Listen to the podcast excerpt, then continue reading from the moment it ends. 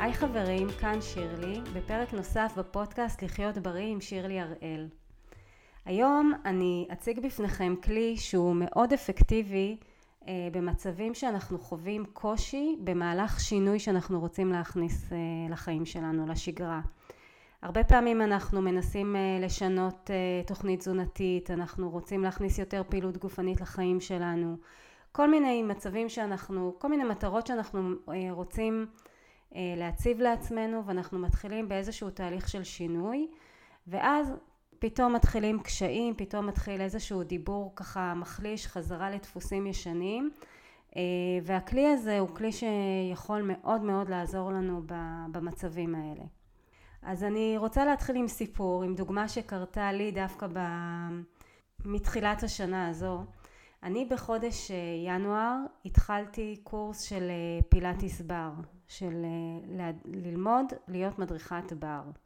עכשיו בהכשרה שלי אני גם מדריכת פילאטיס מזרן, אני מדריכת פילאטיס מכשירים, אני מדריכת פעילות גופנית לגיל השלישי, והחלטתי שגם אה, כדאי לי ללמוד את הבר, כי זה יכול לגוון ולהוסיף לי עוד כלים אה, למתאמנים שאני כבר עובדת איתם. ונרשמתי לשיעור הזה מתוך כוונה באמת ללמוד כלים חדשים. ידעתי שזה משהו שמאוד מאוד יכול לתרום לי.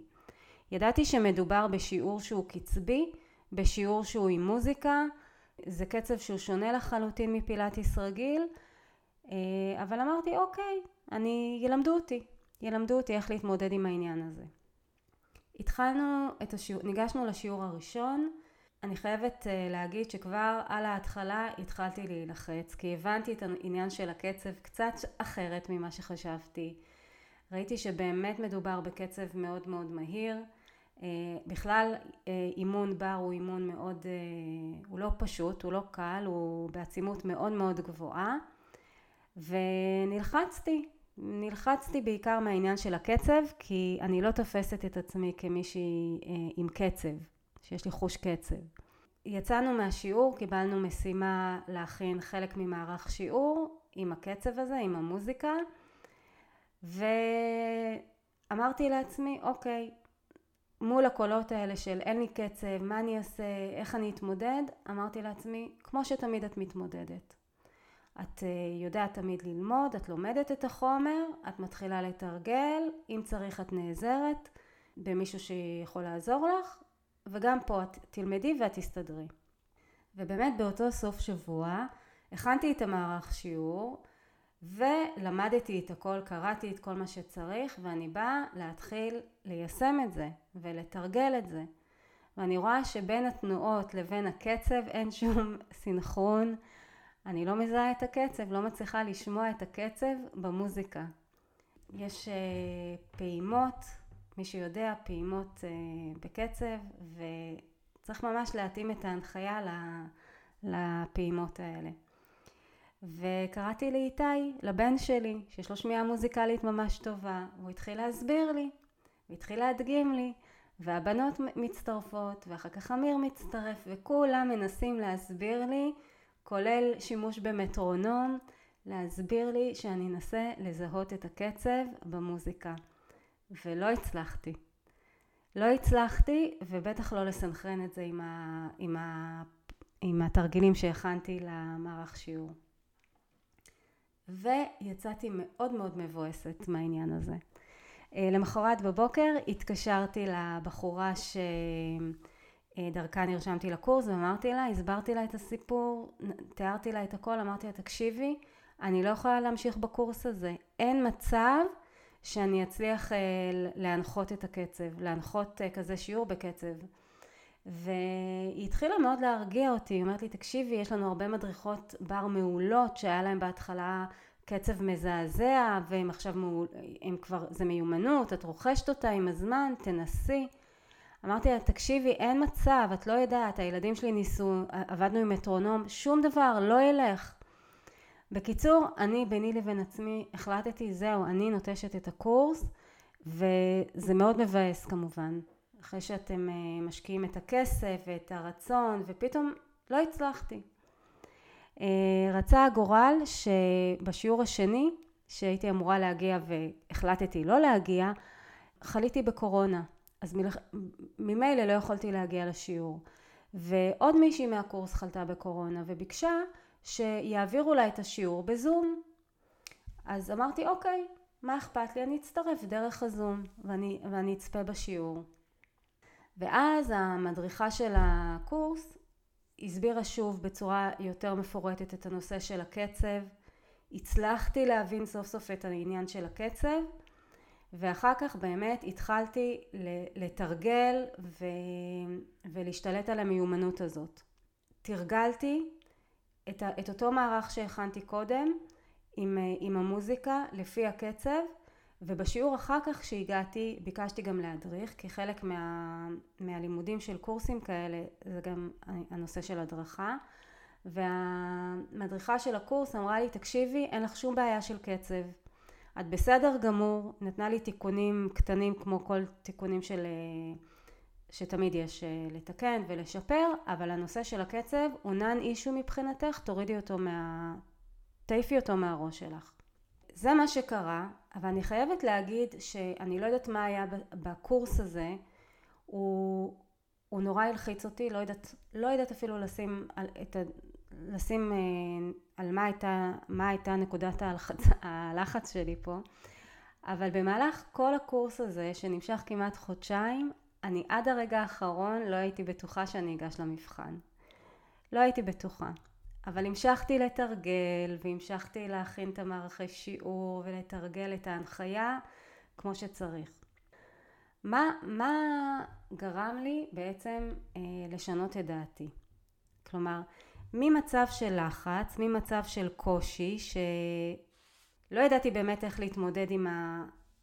אני הרגשתי ש... שהיה לי קשה מאוד להתמודד עם הקצב של השיעור. איך בכל זאת החלטתי לגשת? אז היו פה שני שיקולים. היה שיקול אחד של מה, איזה דוגמה אני נותנת לילדים שלי. כמו שסיפרתי, הרי בשבוע הראשון, כבר כולם ראו את הקושי שלי וראו את הקושי שלי. ראו גם שאני לא הצלחתי להתאים את התרגילים לקצב. אבל אחר כך הם ראו שכן הצלחתי וראו אותי משתפרת ושוב ושוב מנסה ומתרגלת ומשתפרת וכבר מצליחה לעשות את ההדרכה לפי הקצב. אז בסוף אני לא אגש למבחן. איזה דוגמה אני נותנת להם שבעצם קצת קשה לי ואני מבטרת. אז זה היה שיקול שהוא היה מאוד מאוד משמעותי מבחינתי, אבל הדבר השני שעזר לי מאוד בכל זאת לגשת, הוא נקודות ההתייחסות שהיו לי מהעבר, וזה הדבר שאני הכי רוצה לדבר עליו בפרק הזה. בעצם הזכרתי לעצמי לאורך כל התקופה הזאת, שהיו לי הרבה מאוד מצבים בעבר, הרבה מאוד סיטואציות בעבר, שאני לא האמנתי שאני אצליח לעשות דברים. עכשיו, אני בן אדם שתמיד מאוד לומד, מאוד צומח, מאוד מתפתח. זה ערך שהוא מאוד מאוד חשוב לי. וכל שנה אני לומדת עוד משהו ועוד משהו ותמיד מתפתחת. ואני זוכרת שגם בלימודי הנטורופתיה שלי וגם בלימודי הקואוצ'ינג שלי ו- וגם בלימודי הפילאטיס וכל, בכל קורס שלקחתי, היו אה, דברים מסוימים שחשבתי ש- שלא הייתי בטוחה שאני, שאני אצליח. לא הייתי בטוחה שאני, שאני אהיה מסוגלת לעשות את הדבר הזה. ובסופו של דבר לא רק שהייתי מסוגלת, אלא גם עשיתי אותו יפה מאוד ובהצלחה. כלומר, כן יש לי את היכולת ללמוד, ליישם, להתנסות שוב ושוב, עד שאני רוכשת את המיומנות הזאת.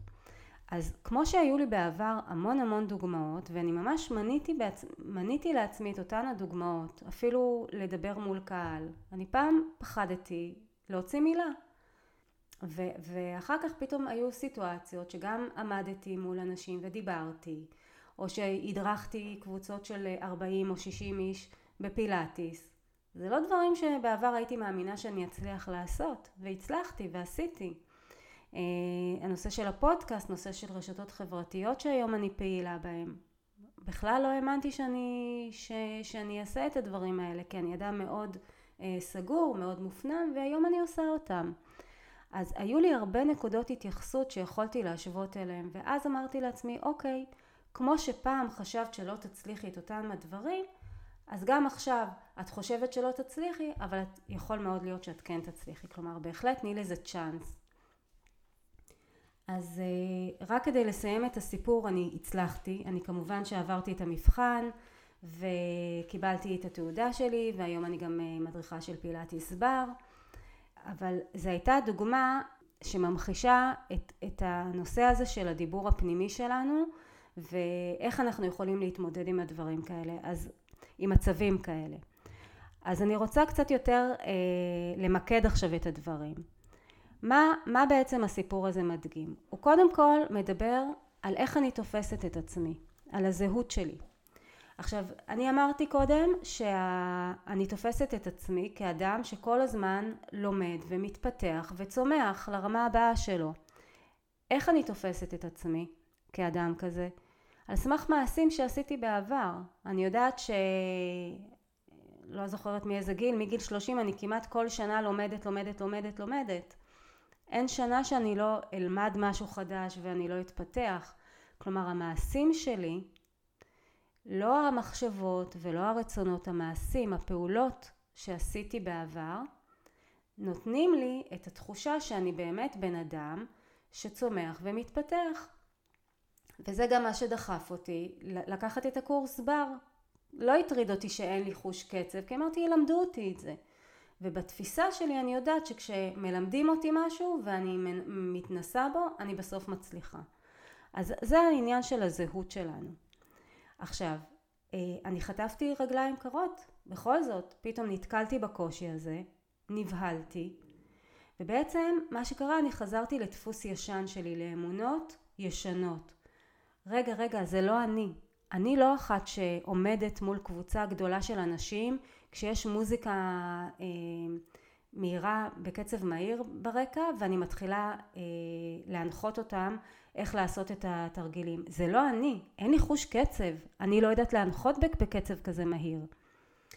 ואז, גם כשכבר ידעתי שכן יש לי את הקצב, גם כשכבר ראיתי שזה בסך הכל מיומנות, וזו מיומנות שאפשר לרכוש ורכשתי אותה די מהר בסך הכל, בסופו של דבר, רכשתי אותה ממש מהר, עדיין היה כל הזמן את הקונפליקט הזה, רגע, זה אני או לא אני? אני מסוגלת לעשות את זה או אני לא מסוגלת לעשות את זה? ופה, הפעם הראשונה אני חושבת בסיטואציה הזאת ש- שאמרתי לעצמי, רגע, רגע, כאילו, אל תאמיני ישר לקול הזה הישן, לדפוס הישן שאומר, זה לא אני. כמה פעמים בעבר אמרת, זה לא אני, ובסוף ראית שזה כן את, ושאת עושה את זה בצורה מוצלחת. אז מה שאני באה להגיד זה, כשיש לנו הוכחות של הצלחות, ואנחנו צריכים הוכחות להצלחות האלה, זה בעצם עוזר לנו להתווכח עם אותם קולות ודפוסים ישנים ואמונות מגבילות שהיו לנו בעבר, ואז לתפוס את הביטחון מול הקושי הזה, ולא לוותר ולהמשיך בדרך ש- שאותה אנחנו רוצים להשיג. אז בעצם הכלי הזה ש- שעליו אני רוצה לדבר היום, הוא בעצם כלי של איסוף הצלחות. לאסוף את ההצלחות שלנו, להגן אותן בכתב, וככה לנחס אותן בעצם לזהות שלנו, ו- ו- ובצורה הזאת אנחנו נוכל לחזור אליהם בכל שלב, אה, כש- כשיעלה לנו איזשהו קושי, או שאנחנו נחשוב שאנחנו חוזרים לדפוס ישן. אז איך אנחנו עושים את זה בפועל? קודם כל, השלב הראשון הוא להחליט איזה שינוי אנחנו רוצים לעשות, אה, לאן אנחנו רוצים להגיע, מה המטרה שאנחנו רוצים אה, להגיע אליה. עכשיו, זה לא מספיק איזה שינוי אני רוצה לעשות, זה גם ממש איזה בן אדם אני הופכת להיות כשאני אה, מיישמת את השינוי הזה. אז מי, מי, מי הוא אותו בן אדם? איך הוא פועל ביומיום שלו? איך הוא מרגיש? איך הוא אה, מתנהג בסיטואציות שהן קשות או מאתגרות? איך הוא פועל באותן סיטואציות שהיום קשה לכם להתמודד איתן? אז קודם כל להגדיר את התכונות האלה של אותו בן אדם שאתם רוצים להפוך להיות, ו- ולהגדיר גם את השינוי שאותו, שאותו אתם רוצים ליישם.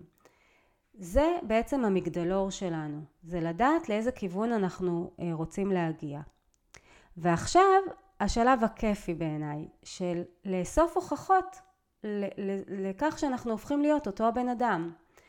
אז אני התחלתי עם הכלי הזה דווקא אחרי שסיימתי את הקורס, כי אני פתאום, כשסיימתי את הקורס וכשקיבלתי את התעודה של המדריכת בר, הרגשתי כזאת תחושת ניצחון, כזאת תחושה של הצלחה, שאני לא יכולה לתאר אפילו. ואז אמרתי, אוקיי, לקחתי את היומן שלי, את המחברת, ואמרתי, אני רוצה עכשיו לכתוב את כל ההצלחות שהיו לי בחודשיים האחרונים. כי היו לי הצלחות. היו כמה צעדים מאוד משמעותיים שעשיתי בעסק שלי מבחינה מקצועית, ורציתי לרשום לי את ההצלחות האלה. רשמתי לי את ההצלחות. ומאז כל שבוע, אני רושמת עכשיו, בסוף השבוע ביום שבת, אני יושבת ורושמת לי את כל ההצלחות שהיו לי בשבוע הקודם. עכשיו, מה זה אומר הצלחה? הצלחה, כשאני אומרת הצלחה, הכוונה שלי לא בדברים ש, שקשורים לאנשים אחרים, או לא דברים שקשורים לנסיבות חיצוניות. אני, כשאני מגדירה הצלחה, זה פעולות שאני עשיתי, שמקדמות אותי לעבר המטרה שלי, שהן היו אולי קצת קשות, קצת מאתגרות לי, או לא טבעיות לי, ובכל זאת עשיתי אותן. זה אפילו יכול להיות הרגל מסוים שחשוב לי להטמיע. ו... וזה מבחינתי סוג של הצלחה. אז בסוף כל שבוע אני עכשיו יושבת, רושמת לי את כל ההצלחות שהיו לי במהלך השבוע. עכשיו, אני רוצה שתשימו לב. נניח, הגדרתי אה, מטרה שאני רוצה לעשות אה, כל שבוע עכשיו מאה וחמישים דקות פילאטיס. ונניח, בשבוע האחרון עשיתי רק מאה דקות. אני עדיין ארשום את המאה הדקות האלה כהצלחה ביומן. למה? כי זו הצלחה. כי אני התאמנתי מאה דקות בשבוע. כלומר, אני לא מתייחסת למה לא עשיתי, וזה דבר שאנחנו בדרך כלל מאוד נוטים לבטל בעצמנו. אם אנחנו לא עמדנו בדיוק במשימה שרצינו, עשינו רק חלק מהמשימה, אנחנו בדרך כלל נוטים לבקר את עצמנו ולהמעיט, וכאילו להגיד, אה, לא, לא הצלחתי, עוד פעם לא הצלחתי, עוד פעם לא עשיתי. להפך, רק, רק לכעוס על עצמנו ולבקר את עצמנו. במקום לראות מה אנחנו כן עשינו, ומאה דקות פילאטיס בשבוע, זה יפה, זה שפו. אז אני כן ארשום, אני כן אתמקד בדברים שעשיתי, גם אם זה פחות ממה שתכננתי, אבל אני עשיתי את זה, זה עוד איזשהו צעד קטן שלי לעבר המגדלור שהגדרתי קודם, אני אכתוב את זה כהצלחה. עכשיו, הכלי הזה הוא לא כלי שלי, הוא לא משהו שאני המצאתי, אני חושבת ששמעתי אותו מברנדון ברושארד, אני לא בטוחה, אני תמיד הבנתי אותו ברציונל, אבל לא יישמתי אותו, ודווקא עכשיו כשאני מיישמת אותו כבר ממש כמה שבועות, אני רואה את היתרונות שלו, הוא ממש עוזר לי, קודם כל, קודם כל הוא נותן לי תחושת סיפוק עצומה, והוא ממש, זה כאילו כמו תפיחה על השכם, הנה, תראי איך את מצליחה, עוד הצלחה ועוד הצלחה ועוד הצלחה, ו, ושוב, זה ממש מחזק לי את הביטחון, ואני יודעת שבקשיים נוספים או בסיטואציות דומות אחרות שיהיו לי בעתיד, אני אוכל לחזור לאותן הצלחות ולהשתיק בעצם את הקול הזה שאומר לי לוותר. הדבר הנוסף שהכלי הזה נותן, הוא עוזר לי להתמקד בטוב, בדברים הטובים שעשיתי, בדברים שהצלחתי, לא בדברים שלא הצלחתי. כמו שאמרתי קודם, אם עשיתי את המאה דקות ולא את המאה חמישים דקות, אני לא מתמקדת בזה שלא, שלא הצלחתי את המאה חמישים דקות, אלא אני מתמקדת במאה דקות שעשיתי. אז זה גם עוזר לי אה, להתמקד ב, ב, בדברים שאני כן הצלחתי לעשות, ולא מבטל את הדברים, ולא מבטל אותם. והדבר הנוסף שזה גורם, זה גם גורם במהלך השבוע לרצות לחפש עוד הצלחות. כלומר, אם אני מלכתחילה הגדרתי לי דברים שאותם אני רוצה להשיג בשבוע הקרוב, אז בעצם כשפתאום כשיש לי הזדמנות, כשיש לי זמן, אני אומרת, רגע, אני, אני יכולה לעשות עוד משהו שיקרב אותי, ו, וזה עוד הצלחה. אז זה אולי נשמע כמו המדבקות ש, שנותנים לילדים בגן כשהם עושים משהו טוב, אבל זה בעצם מדבקות שאנחנו נותנים לעצמנו. זה דברים שאנחנו לא תלויים באנשים אחרים, אנחנו מגדירים לעצמנו את המטרות שלנו, ומגדירים מטרות של עשייה ופועלים ומצ'פרים את עצמנו על ההצלחות שלנו. רק כדי לסיים את העניין הזה, אני, כשאני רושמת ביום שבת את כל ההצלחות שהיו לי בשבוע הקרוב, הקודם, אני רושמת לי גם שלושה, חמישה דברים שהכי חשוב לי להשיג בשבוע הקרוב. ואותם אני ממש מכניסה לי ליומן, ממש אני מכניסה לי פרקי זמן כאלה ביומן, כדי שזה פשוט, אני לא אשכח את זה. כי אני לא, לא תמיד אחזור לאותה מחברת אחר כך כל יום. פשוט רושמת לי את זה כבר ביומן, ואני יודעת שאני, שיש לי את המשימות האלה ב, ביומן, ואני אכנס אליהם ואני אעשה אותם. הדבר הנוסף, הכלי השני שאני רוצה לדבר עליו, הוא פשוט המשך של הכלי הראשון, הוא כל יום בבוקר, הדבר הראשון הוא התכווננות. להחליט קודם כל, מה הכי חשוב לי להשיג היום? נניח שלושה, חמישה דברים שהכי חשוב לי לעשות היום. זה יכול להיות ברמה האישית, זה יכול להיות ברמה העסקית. ואחר כך, איך אני גם רוצה להרגיש היום? מה חשוב לי להרגיש היום? ואני מוצאת שזה גם עוזר לי פשוט להתפקס יותר, להיות יותר אה, ממוקדת ב, אה, ולהתקדם יותר לעבר המגדלור הזה שהגדרתי לעצמי. אז אה, אני רוצה לסכם את הפרק עכשיו. ושוב, כש... במיוחד כשאנחנו מדברים על, על שינוי של אורח חיים, כשאנחנו רוצים לחיות בצורה יותר בריאה. שוב, אורח חיים בריא זה משהו מאוד כוללני. כל אחד יכול להגיד לו משהו אחר. אבל כשאנחנו עושים שינוי, בעיקר אם זה שינוי בתוכנית תזונתית או תוכנית של פעילות גופנית, בדרך כלל יש לנו הרבה הוכחות לאי הצלחות שלנו. כולנו עשינו שינוי, איזשהו שינוי תזונתי בעבר והפסקנו. היו לנו תקופות שהיינו יותר, עשינו יותר ספורט והפסקנו. ואז כשאנחנו באים לעשות שוב שינוי תזונתי או שינוי באורח החיים שלנו, אז יש את הקול הזה שאומר לנו, אה, תעזבי, את לא, את לא תצליחי, הרי יש לנו מספיק הוכחות מהעבר במעשים שהפסקנו. אז את לא מסוג האנשים האלה שבאמת יכולים לעשות שינוי תזונתי. את לא באמת מסוג האנשים האלה שמסוגלים אה, לעשות פעילות גופנית באופן קבוע. ואני עכשיו אומרת שבואו ננסה לעשות את הסוויץ' הזה. בואו ננסה כן לאסוף לנו את ההוכחות דווקא לדבר שכנגד, דווקא לדבר שאותו אנחנו רוצים. אבל פה אני חייבת גם להגיד, להדגיש משהו נוסף. במיוחד כשאנחנו מדברים על שינוי תזונתי ועל פעילות גופנית, חשוב שהמגדלור שלנו והמטרות שאנחנו מציבים יהיו מטרות ריאליות. כלומר, אם אני אגדיר לעצמי שאני רוצה להיות בן אדם שתמיד אוכל תזונה בריאה, או אני רוצה להיות בן אדם שכל יום בשנה הוא תמיד פעיל, הוא תמיד עושה איזה סוג של, איזשהו סוג של פעילות גופנית, הרי ברור שאני לא אצליח. ברור שתמיד אנחנו אנושיים, ברור שיהיה יום שאני, איזשהו רגע שאני לא אוכל בריא. או יהיה איזשהו רגע שאני, איזשהו יום שלא יבוא לי לעשות פעילות גופנית. אני לא יכולה להגדיר את אה, מטרות שהן קיצוניות, או מטרות שאני יודעת בוודאות שאני לא אוכל לעמוד בהן. אני יכולה להגדיר מטרה שאני אדם, אני רוצה להפוך להיות בן אדם, שאוכל תזונה בריאה במרבית אה, ימות השנה או במרבית ימות השבוע. אני אדם שעושה פעילות גופנית במרבית ימות השנה. זה כן. ואז אני אוספת את ההוכחות האלה ו- והנה, יש לי הוכחות לזה שבאמת, ב- ברוב הימים אני באמת, אני אכלתי תזונה בריאה ואני, אכלת, ואני אה, עושה פעילות גופנית. ואז גם כשאני מועדת, אני...